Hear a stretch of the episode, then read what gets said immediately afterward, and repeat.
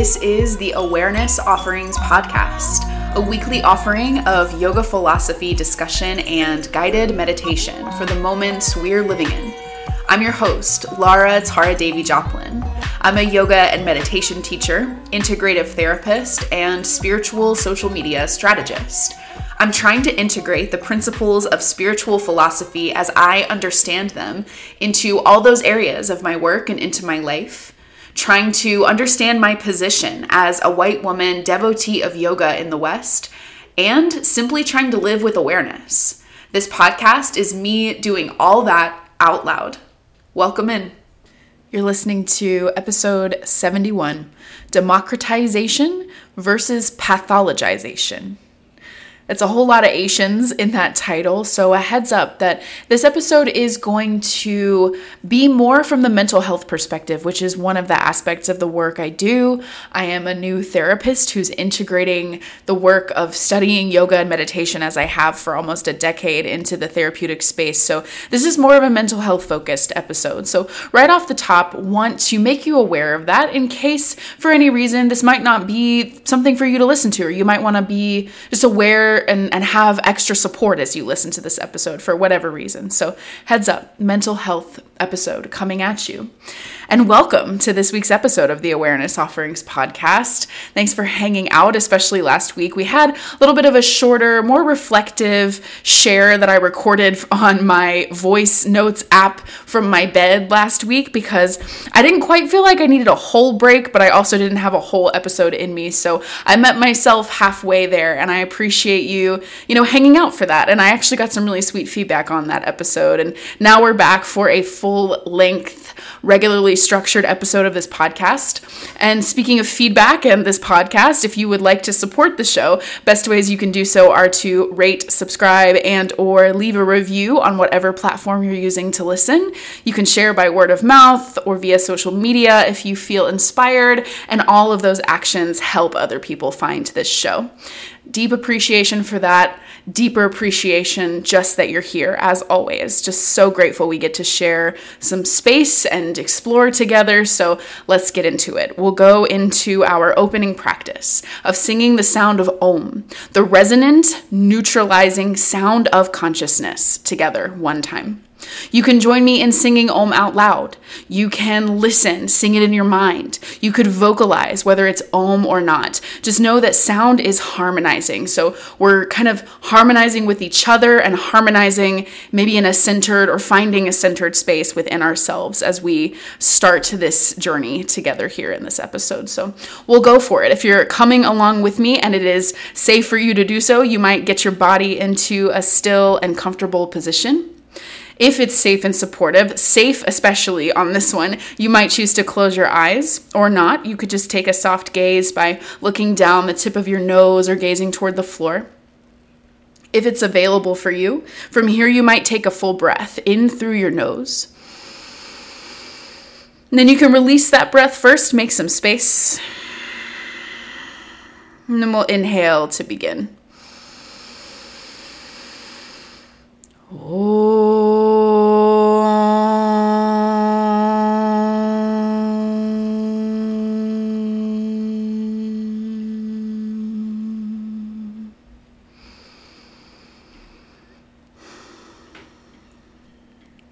you for joining me in that practice.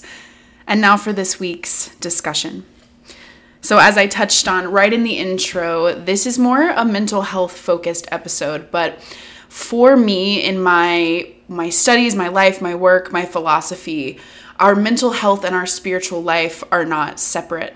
And I take that very literally, even when I am interfacing with clients. And actually especially interfacing with clients in you know the therapeutic space i try to see my clients as whole beings which means taking in the full you know all the layers of who they are which includes their spiritual reality and the reality that they are you know humans with with spiritual connections and an inner life. So to me in many ways spirituality and mental health are connected and this podcast, this episode, will lean a little more heavily on the mental health side because I have just continued to observe the way that discourse and just the way that mental health has evolved alongside the rapid, sometimes wild, and just, I don't even know, like wild and toxic and interesting and amazing evolution of social media. I see mental health and social media evolving alongside each other. And some of the things I've seen, uh, or some of the things I've been seeing, I have wanted to you know, chew on and maybe chat about for quite some time. And now a, a specific thing that I saw and heard about recently that had to do with social media and the internet gave me the words to say. I finally feel like I know what I want to say and I've I've seen enough and I've had enough experience and conversation with other mental health practitioners that I feel like I'm in a good place to talk a little bit about just the state of things when it comes to mental health and the internet and they are kind of inextricably intertwined with each other for better or for worse. And I think for better, and I think there's a reason that mental health and the internet are intertwined because, especially here in the United States, we have a really messed up healthcare system and we are slowly but surely growing away from a lot of outdated stigmas and ideas around mental health. And so it's not always incredibly accessible to get mental health support here. So, in a way, it makes sense to me that mental health discourse and mental health tools have made their way to the internet. And in some ways, I think that's great.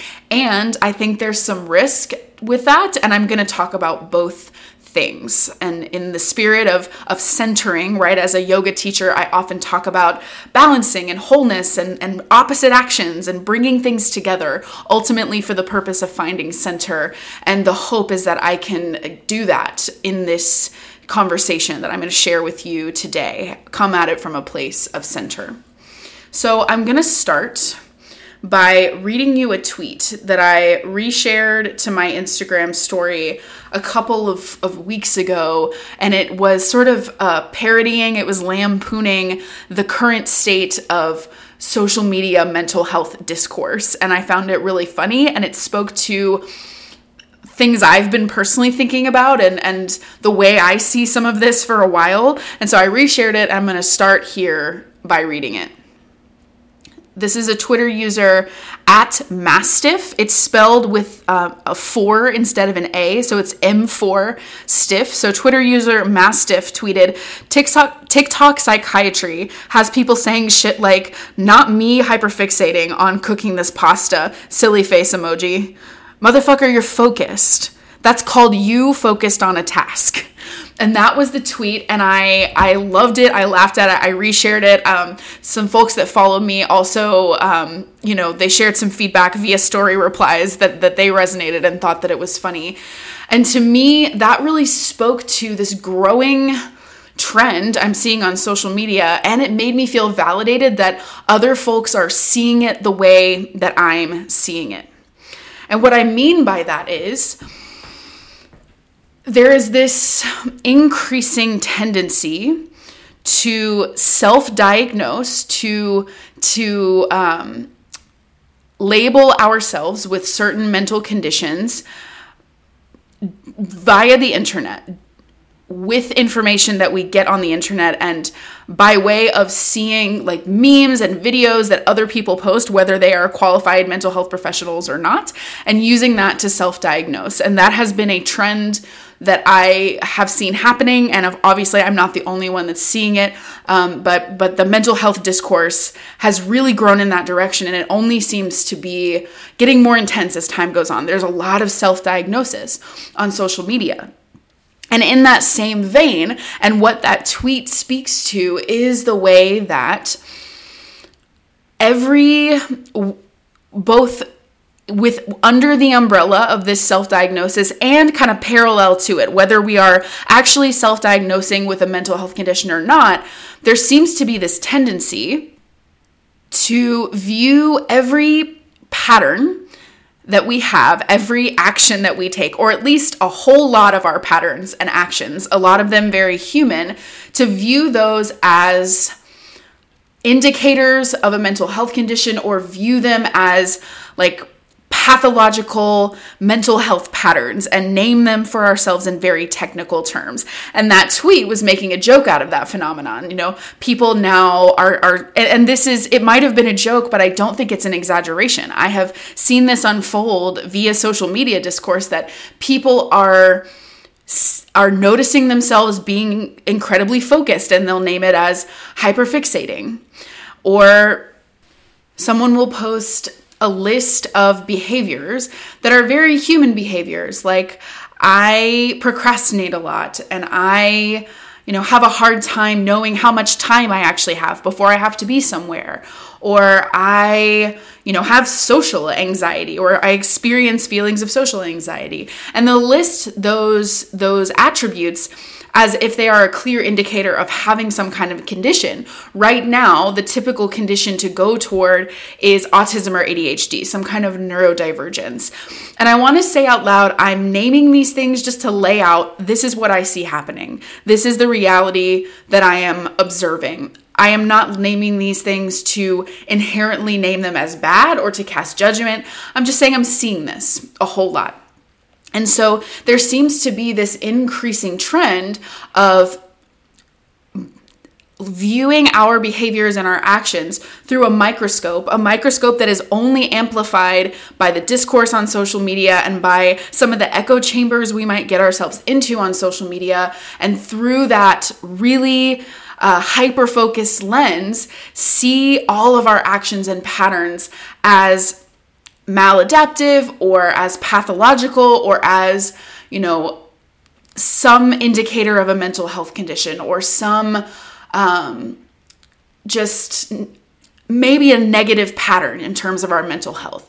It just seems really easy, and, and like more and more folks are seeing themselves that way.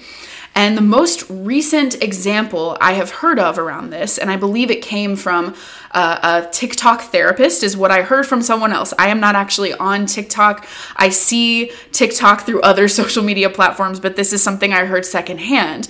But I did, and, and I will say, interestingly enough, after I heard this, it showed up in an entirely different place on the internet. So I saw it a second time. So this seems to be a, a newer and trendier. Um, mental health topic to speak on. So the most recent one that I heard was that taking incredibly hot showers is a, a, it's a coping mechanism that we we see as normal but it's actually self-harm. So that's the latest one that I've seen is that super hot showers that we might use as a coping mechanism are actually a way that we allow ourselves to get away with self-harm without actually noticing or facing the fact that we are engaging in self harm. So I probably should have led with a content warning in this episode, but discussions of self-harm that's as far as it's going to go um, we won't go any more into it but but that's what i saw and that this this last little mental health uh, nugget of if you do this thing, it means X about your mental health that I have seen and heard about in our mental health internet discourse. That was what actually inspired me to finally talk about this on the podcast. That was what just struck me a lot and and inspired a lot more reflection and gave me the words and the the structure that I needed to feel like I could go ahead and have this conversation because it is something I've been thinking about sharing for a while, given that I continue to see this trend and, and, other mental health professionals that I am, you know, colleagues with have said the same thing, but I see this trend of of self-diagnosis via internet information. And it's something I've been been following and been interested in speaking about for a while but that really did it for me. This this discourse around super hot showers are self-harm so it has inspired me to dive into this conversation around what I titled the episode Democratization versus Pathologization. Because as I attempt to reflect on this as a mental health professional and from a centered whole place, I believe there are two sides to it, at least two. Everything is nuanced, everything has layers. You know, that's my favorite thing to say. But there's at least two sides to this coin. One of them is democratization. Democratizing mental health, making mental health tools, mental health information, and mental health support more accessible. And like I touched on earlier in the episode, in one way or, or on the one hand, that makes incredible sense to me. It makes so much sense that there is a need, and I see it, and it's real. There's a need to democratize mental health information, especially in the United States, because we live in a system, we, we do not have universal health care. Um, healthcare costs are a real uh, barrier to entry for so many people, and mental health is healthcare. So it's financially difficult for people to accept to access mental health care. There's still stigma around needing mental health support. Fortunately, with generational shift and the internet itself, right? Not here to demonize the internet at all. So much of what I do is possible because of the internet, this podcast included.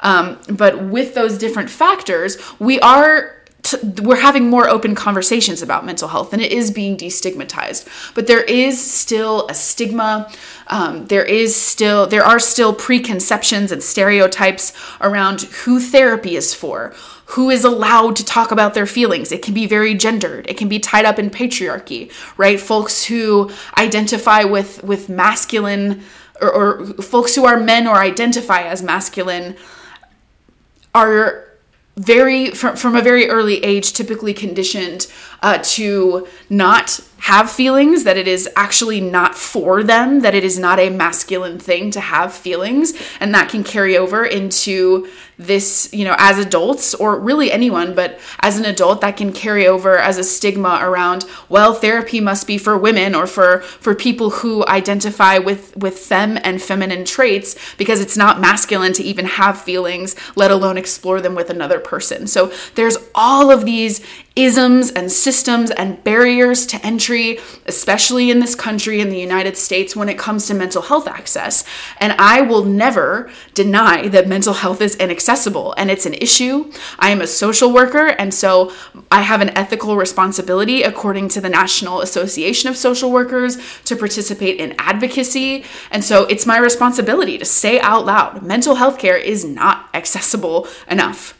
And so it makes so much sense to me that we would need to democratize mental health care and use what we have and do what we can to make mental health tools more accessible. And I do absolutely see the internet as a tool for that we have the opportunity as mental health professionals and as folks, whether we're qualified, quote unquote qualified, because I know that even qualifications are wrapped up in things like patriarchy and colonialism and, and capitalism. We can't separate these things.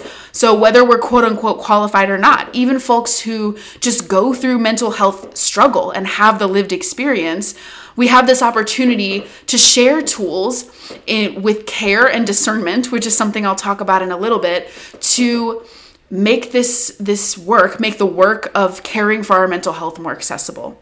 I see the need for that and I see how the internet has facilitated that. And I think the open conversations, the sharing of tools with discernment is important. And I am not at all trying to discount that. I'm actually very pro democratization of mental health resources. And so on the one hand, I I think it's really important that more people are having these conversations, that more people are getting curious about how they want to name their experiences, especially with mental health, how they want to support themselves, what communities they want to find by, you know, associating their experiences with different diagnoses and conditions. I think that's a great thing. And if I'm coming at it from a centered space, the other side of that is pathologization. Pathologization.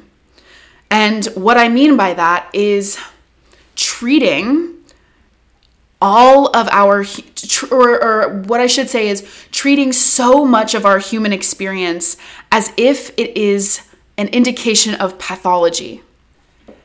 And pathology means disease. It's an issue, it's a problem that needs to be fixed. And so I think when we are constantly looking at ourselves through this internet mental health lens and wondering what how our patterns are related to mental health conditions in such an amplified way, we lean very hard into pathologization. When we are operating under the understanding or operating with the understanding that, you know, everything from being really focused on a task to taking a really hot shower is an indication of an issue or a problem that needs to be fixed, we're pathologizing. And I think that that can be a risky place to be. First of all, simply because I think it can perpetuate shame. I think it's really easy to hyperfixate, if you will, in from this place to hyperfixate on what's wrong and to get caught in a narrative around there is something wrong with me. And this and this and this uh, i'm checking off a checklist of all of my patterns of behaviors and each of these is indicating that i have this issue. And that is not to say that mental health conditions do not exist. I just think that when we are as a culture in kind of a free for all discourse around what mental health conditions mean and what indicates that we have mental health conditions, um, it can get really easy to pathologize and then perpetuate shame and just continue to or or to in general just to look at ourselves as if we are a problem that needs to be fixed as if there is always something wrong and then we kind of get a confirmation bias going where everything we see confirms that there's something wrong with us so I think that it perpetuates shame. And the other thing that this pathologization that internet mental health can really get us into, the other thing it perpetuates is outdated systems. For me and in my my awareness and understanding, seeing every little behavior and choice and pattern as an indication of a disease or an issue it actually perpetuates the very systems that caused these issues in the first place. Meaning, issues meaning the fact that mental health care is classist, the fact that it is steeped in systems like racism, patriarchy, classism. The if we become or if we overly ascribe to the disease model of mental health by over pathologizing ourselves, we are only perpetuating the old and outdated systems of mental health. Because I'm here to tell you the mental health system as it is, it's the, the structural roots of mental health in systems like racism and patriarchy and classism and homophobia and all of the isms, right?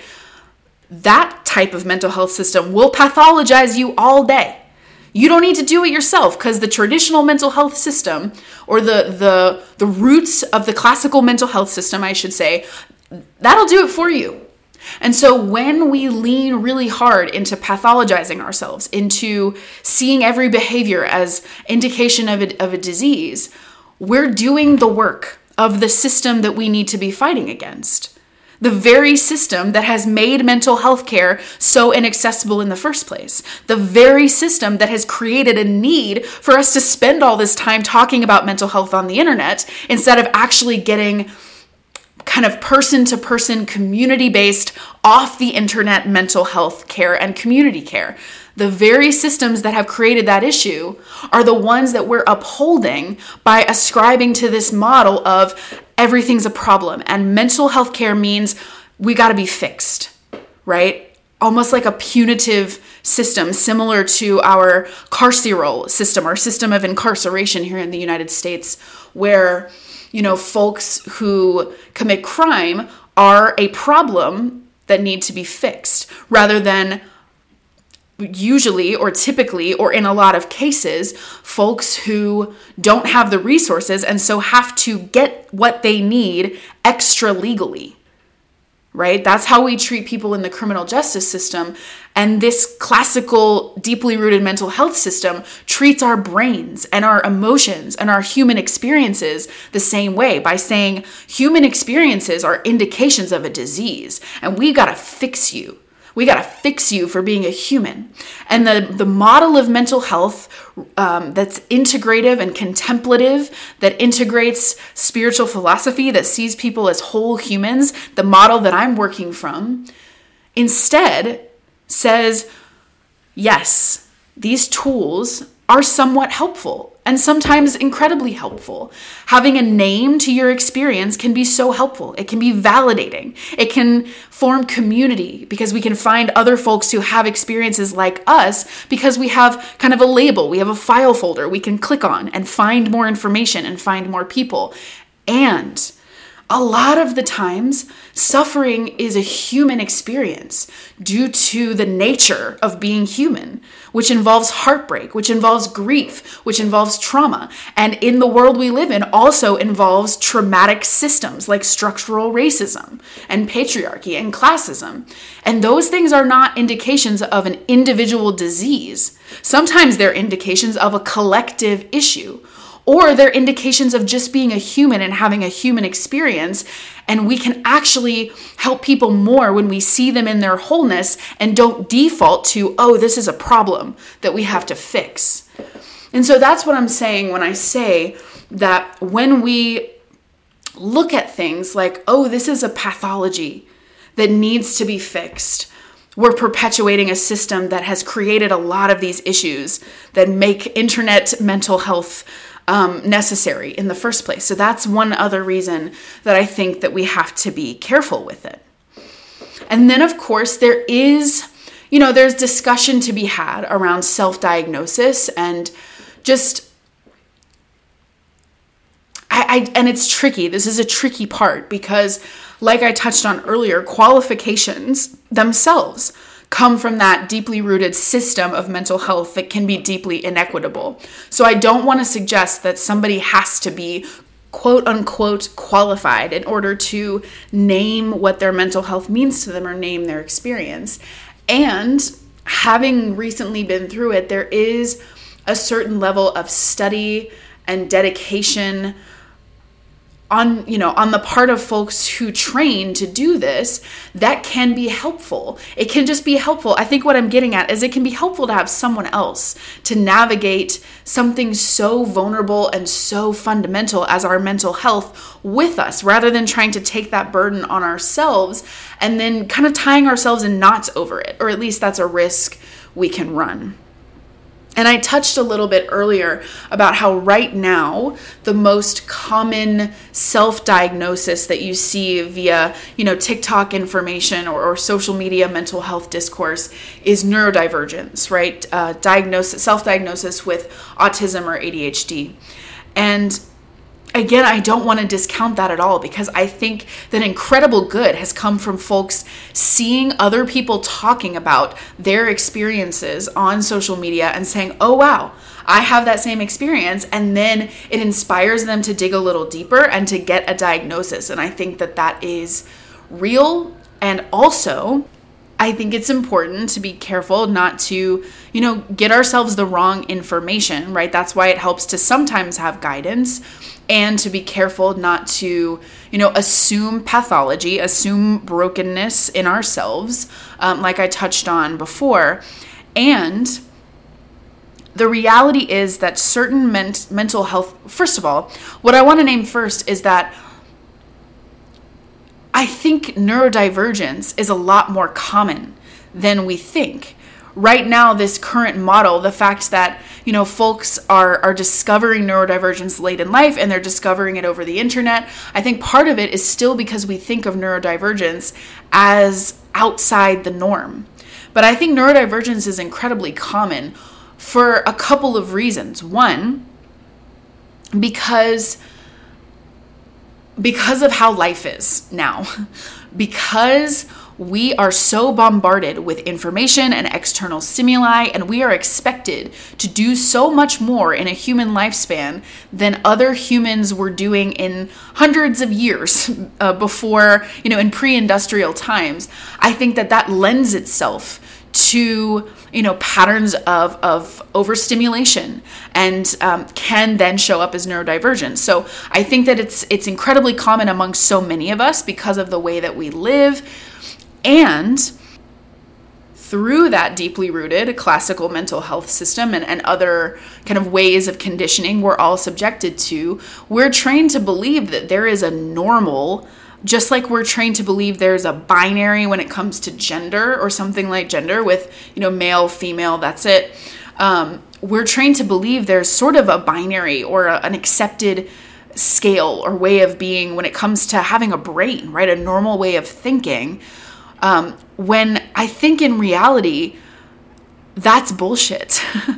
I think neurodivergence is a lot more common than we think because we all have this unique kind of makeup of brain chemistry and life circumstances and you know personality traits. And if you are into it right we're all born under different astrological signs. And we all have different you know stardust particles from the universe that make up who we are right? That all of that is to say we're all incredibly connected and we're all incredibly unique. And it actually might be the norm that most of us divert, right? Divergent. Most of us divert from the quote unquote accepted way of functioning, of living, of thinking, of having a brain in some form or fashion. So, that is not to say it's wrong to find community and to to find validation, to find answers through self diagnosis with neurodivergence, and then perhaps to seek professional guidance if that's something that we do.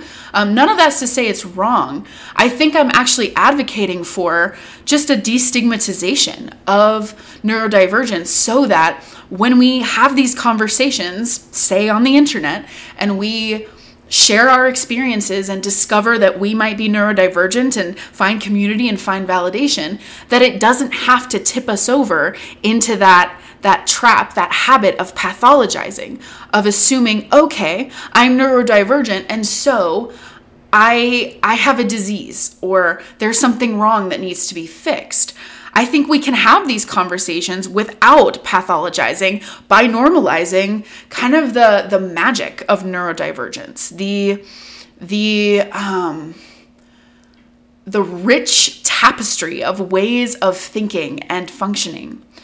So that's kind of my spiel on on some of the self-diagnosis stuff. Um, and, the most kind of the most risky part i think is is pathologizing. But i do think it's important to have these conversations. And another risk before i go into my last bit about why this is tricky and where mental health professionals come in where my side of of the the um, where the folks on my side of the room um, come in before I get into that, I just want to note that another thing that um, sort of this over self diagnosis and over pathologizing that social media seems to be breeding, another thing that that can um, breed in itself is individualization of our mental health, meaning the assumption that our mental health struggles, our suffering, our pain, our um, ways of being that that make things hard for us in any kind of way that that's an individual issue.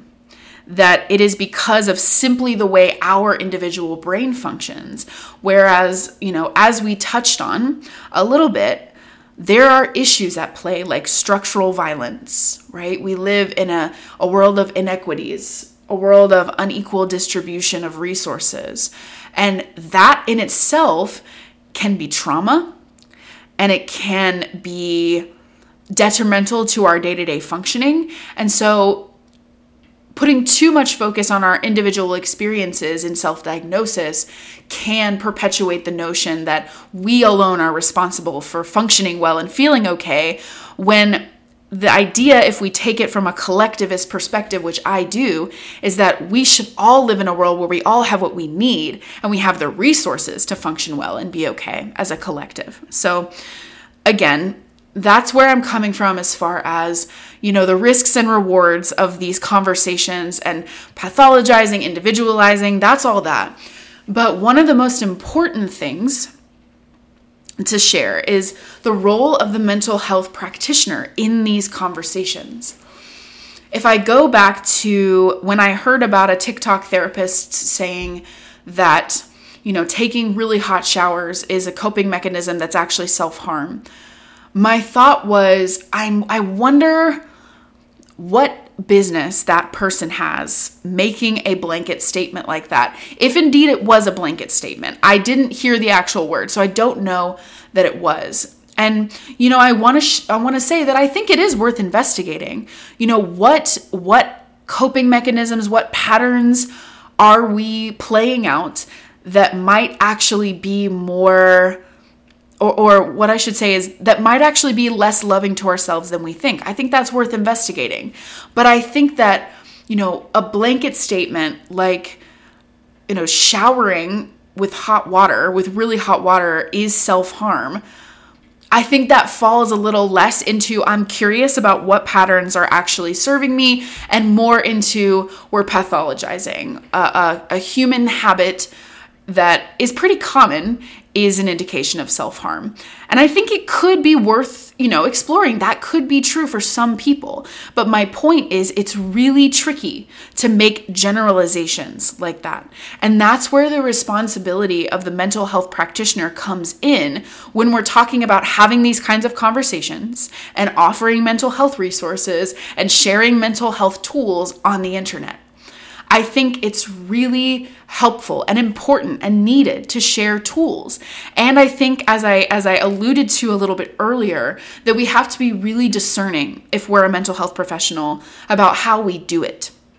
And so, you know, we can share general tools and best practices. We can share what has worked for us. You know, we can make it a little more personal without diving too much into um, our own like mental health conditions so that we're not you know disclosing something that could damage a therapeutic relationship um, with a client who might see it on social media. So we can individualize it as in like say this is what has worked for me so we're making it clear that we're not making a blanket statement because that's where it gets tricky is if we're trying to give overly generalized advice or to make overgeneralized statements as if they apply to everyone. Because as I said, you know, a, a minute or two ago, I don't know who's going to see it. First of all, you know, it could be a client or former client of mine that's seeing my work on social media. So I have to be careful about what I'm saying and what tools I'm sharing and um, that I'm not sharing something that might contradict, you know, work we've done together or might engender shame in them for whatever reason. But I also, I just don't know who actually is seeing my content when it comes to the internet. You know, thousands of people at any given time could have access to my publicly available social media presence. And I have no idea who the person is behind the screen who's seeing it. I don't know their I don't know their their history. I don't know what their family system is like. I don't know what environment they're living in. I don't know what their patterns are like. And so I have no idea if I'm making um, really specific statements as if they are generalizable to every single person. I actually have no idea whether that could apply or be helpful to a stranger who I don't have any background information on. And that's why, when it comes to actual therapeutic work, a therapeutic relationship is so important. Getting to know someone in a therapist client relationship and forming a, a, therapeutic alliance with them is so vital because we then have the context to understand why they might be the way they are where they're coming from, how they might receive something, so that we can then personalize tools and strategies and practices to actually help them and support them in their goals and in their growth. Whereas on the internet, I cannot personalize anything for anyone because I don't know how they might receive it and where they might be coming from. And so trying to make statements that are really personal, like, you know, if you take a hot shower, you're engaging in self harm, that's really tricky because we just don't know how it's going to be received. And that's kind of the note I want to end on when I'm talking about this balance of the important work of democratizing mental health versus the risks of over pathologizing by talking about mental health on the internet. I want to end with the responsibility of mental health professionals, of which I am one because I'm aware that if I'm sitting here, you know, talking away, sounding like I'm lecturing from a high horse, it could be really easy as, you know, a, a, person who maybe not not who may not be in the mental health field and maybe uh, you know is seeking mental health support. It could be really easy to receive that as criticism or shaming around how anyone chooses to to navigate their mental health. And i want to be really clear i shame is not the intention here and I am fully aware of the structural issues that make it necessary to look to the internet for community and validation and support. And I think that is fully valid. And as, as someone who has the more specialized training and information, I want to bolster that support by just naming the risks as well. But I want to end on the responsibility of practitioners because that's the most important part to me. I'm not here to shame anyone for how they navigate their mental health. I'm here to one just open conversations to continue to have these open conversations to hopefully break stigmas and just to take responsibility as a mental health professional, as someone who has a, a, relatively public presence through things like this podcast and my social media presence and all of that, to say just just to recommit and to name out loud. It's so important to be discerning in how we how we do the needed work to make these tools accessible and not do it in a way that could, you know, contribute to over pathologizing, to the assumption that everything is an indicator of an issue, um, or to engender shame. And so I'm naming that and fully owning that responsibility, and also just sitting in a place of real love and, and gratitude, and even delight that I do get the opportunity to sit in the seat of mental health professional and try to democratize and try to change the, change the conversation and try to share as many resources as I can. And of course, one of the resources that I share both publicly on social media and in client sessions as a, a therapeutic modality is contemplative practice. So maybe let's join in that.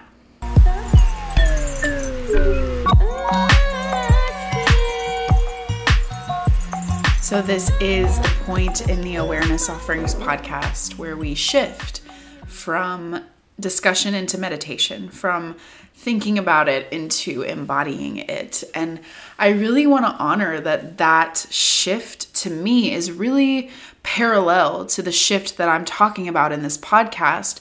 That shift from sort of the pathological model of mental health into kind of more of a, a, an integrative model where we acknowledge humanness and wholeness right shifting from from thinking into being to me mirrors the shift from pathologizing into kind of full embrace and full support. So here we go.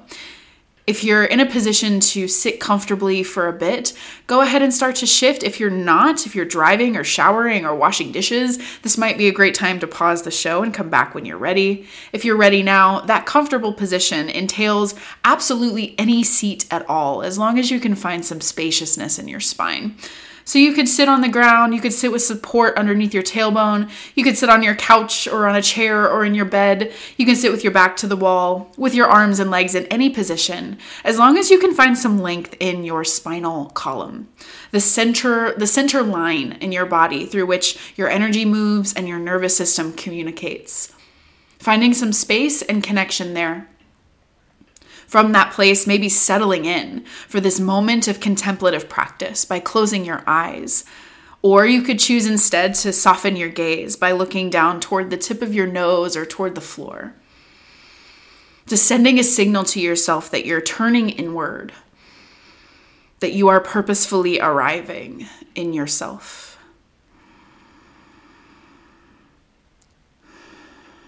To support that sense of arrival. From here, you might begin to follow the arc of your breathing.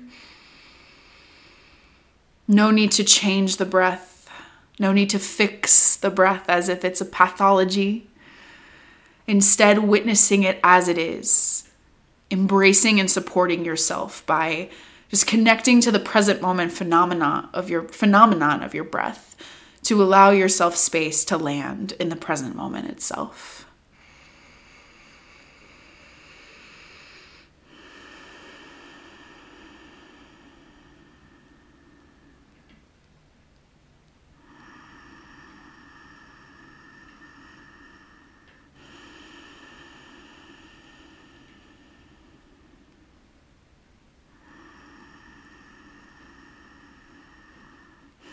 Just in an acknowledgement of you know, the work of embodied presence, you might hear use an affirmation, a mantra, a phrase so that your mind has something to focus on that is not the chaos of thinking and is rather the steadiness of moving toward presence through mantra, through affirmative thought.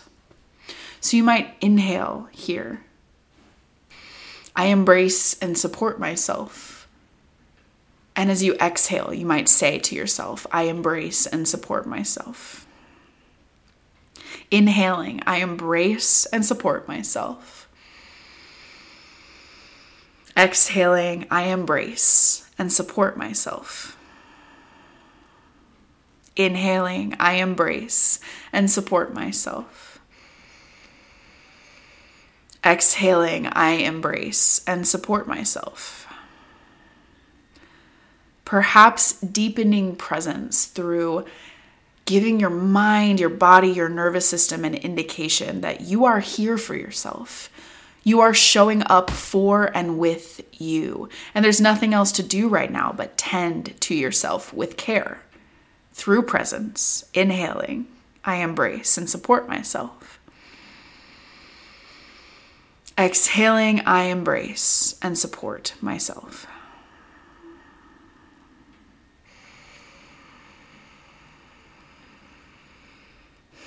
Just breathing it in and out. And hopefully that gives your mind something to do and focus on so that it's a little more straightforward to be with your breath and whatever other present moment phenomena are with you, rather than needing to be fully beholden to the constant fluctuation of your mind. Instead, your mind reminding you of your presence, inhaling, I embrace and support myself. Exhaling, I embrace and support myself.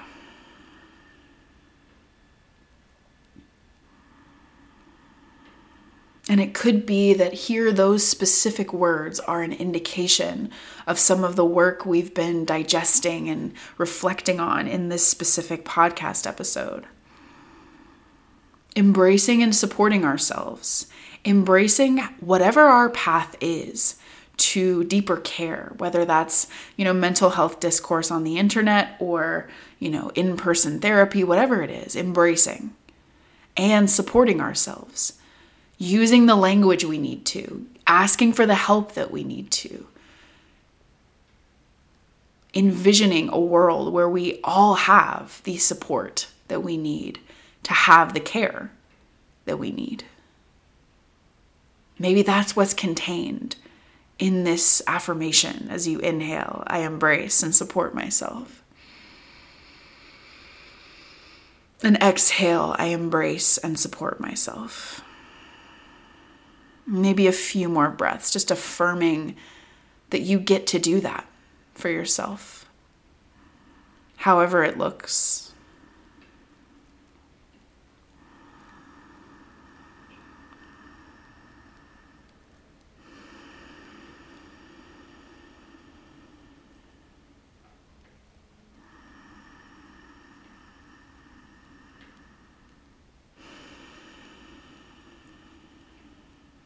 Maybe you take one more breath in, in this more contemplative space of embrace and support. And you exhale. Then perhaps you blink your eyes open just a little, just a sliver, as if you could see some of the light around you, some of the space around you, and also still see a little bit of the space behind your eyelids imagining that you could look outward and inward at the same time for just a moment. So, imagining transitioning your recognition that you are worthy of embrace and support in all the spaces you're in, mental health included. Maybe taking that affirmation with you out into how you navigate your world, this wild world. And then you can start to blink your eyes open a little more. Maybe you start to move your body, continuing the transition. And speaking of transition, I feel that's a lot of what this conversation is about just how we all navigate the transition this time of transition and upheaval and you know even instability that we're all living in together how do we navigate the way the world is changing the risks we all face the way the world is so much more on the internet the way the conversation around mental health is changing the way we all have such heightened needs and care or needs for care how do we navigate those transitions Hopefully, this contributes to an open conversation. And if you have feedback, if you have disagreements, if you have thoughts, please share them with me. I would like to continue this conversation for as long as I can. Thanks for being a part of it with me.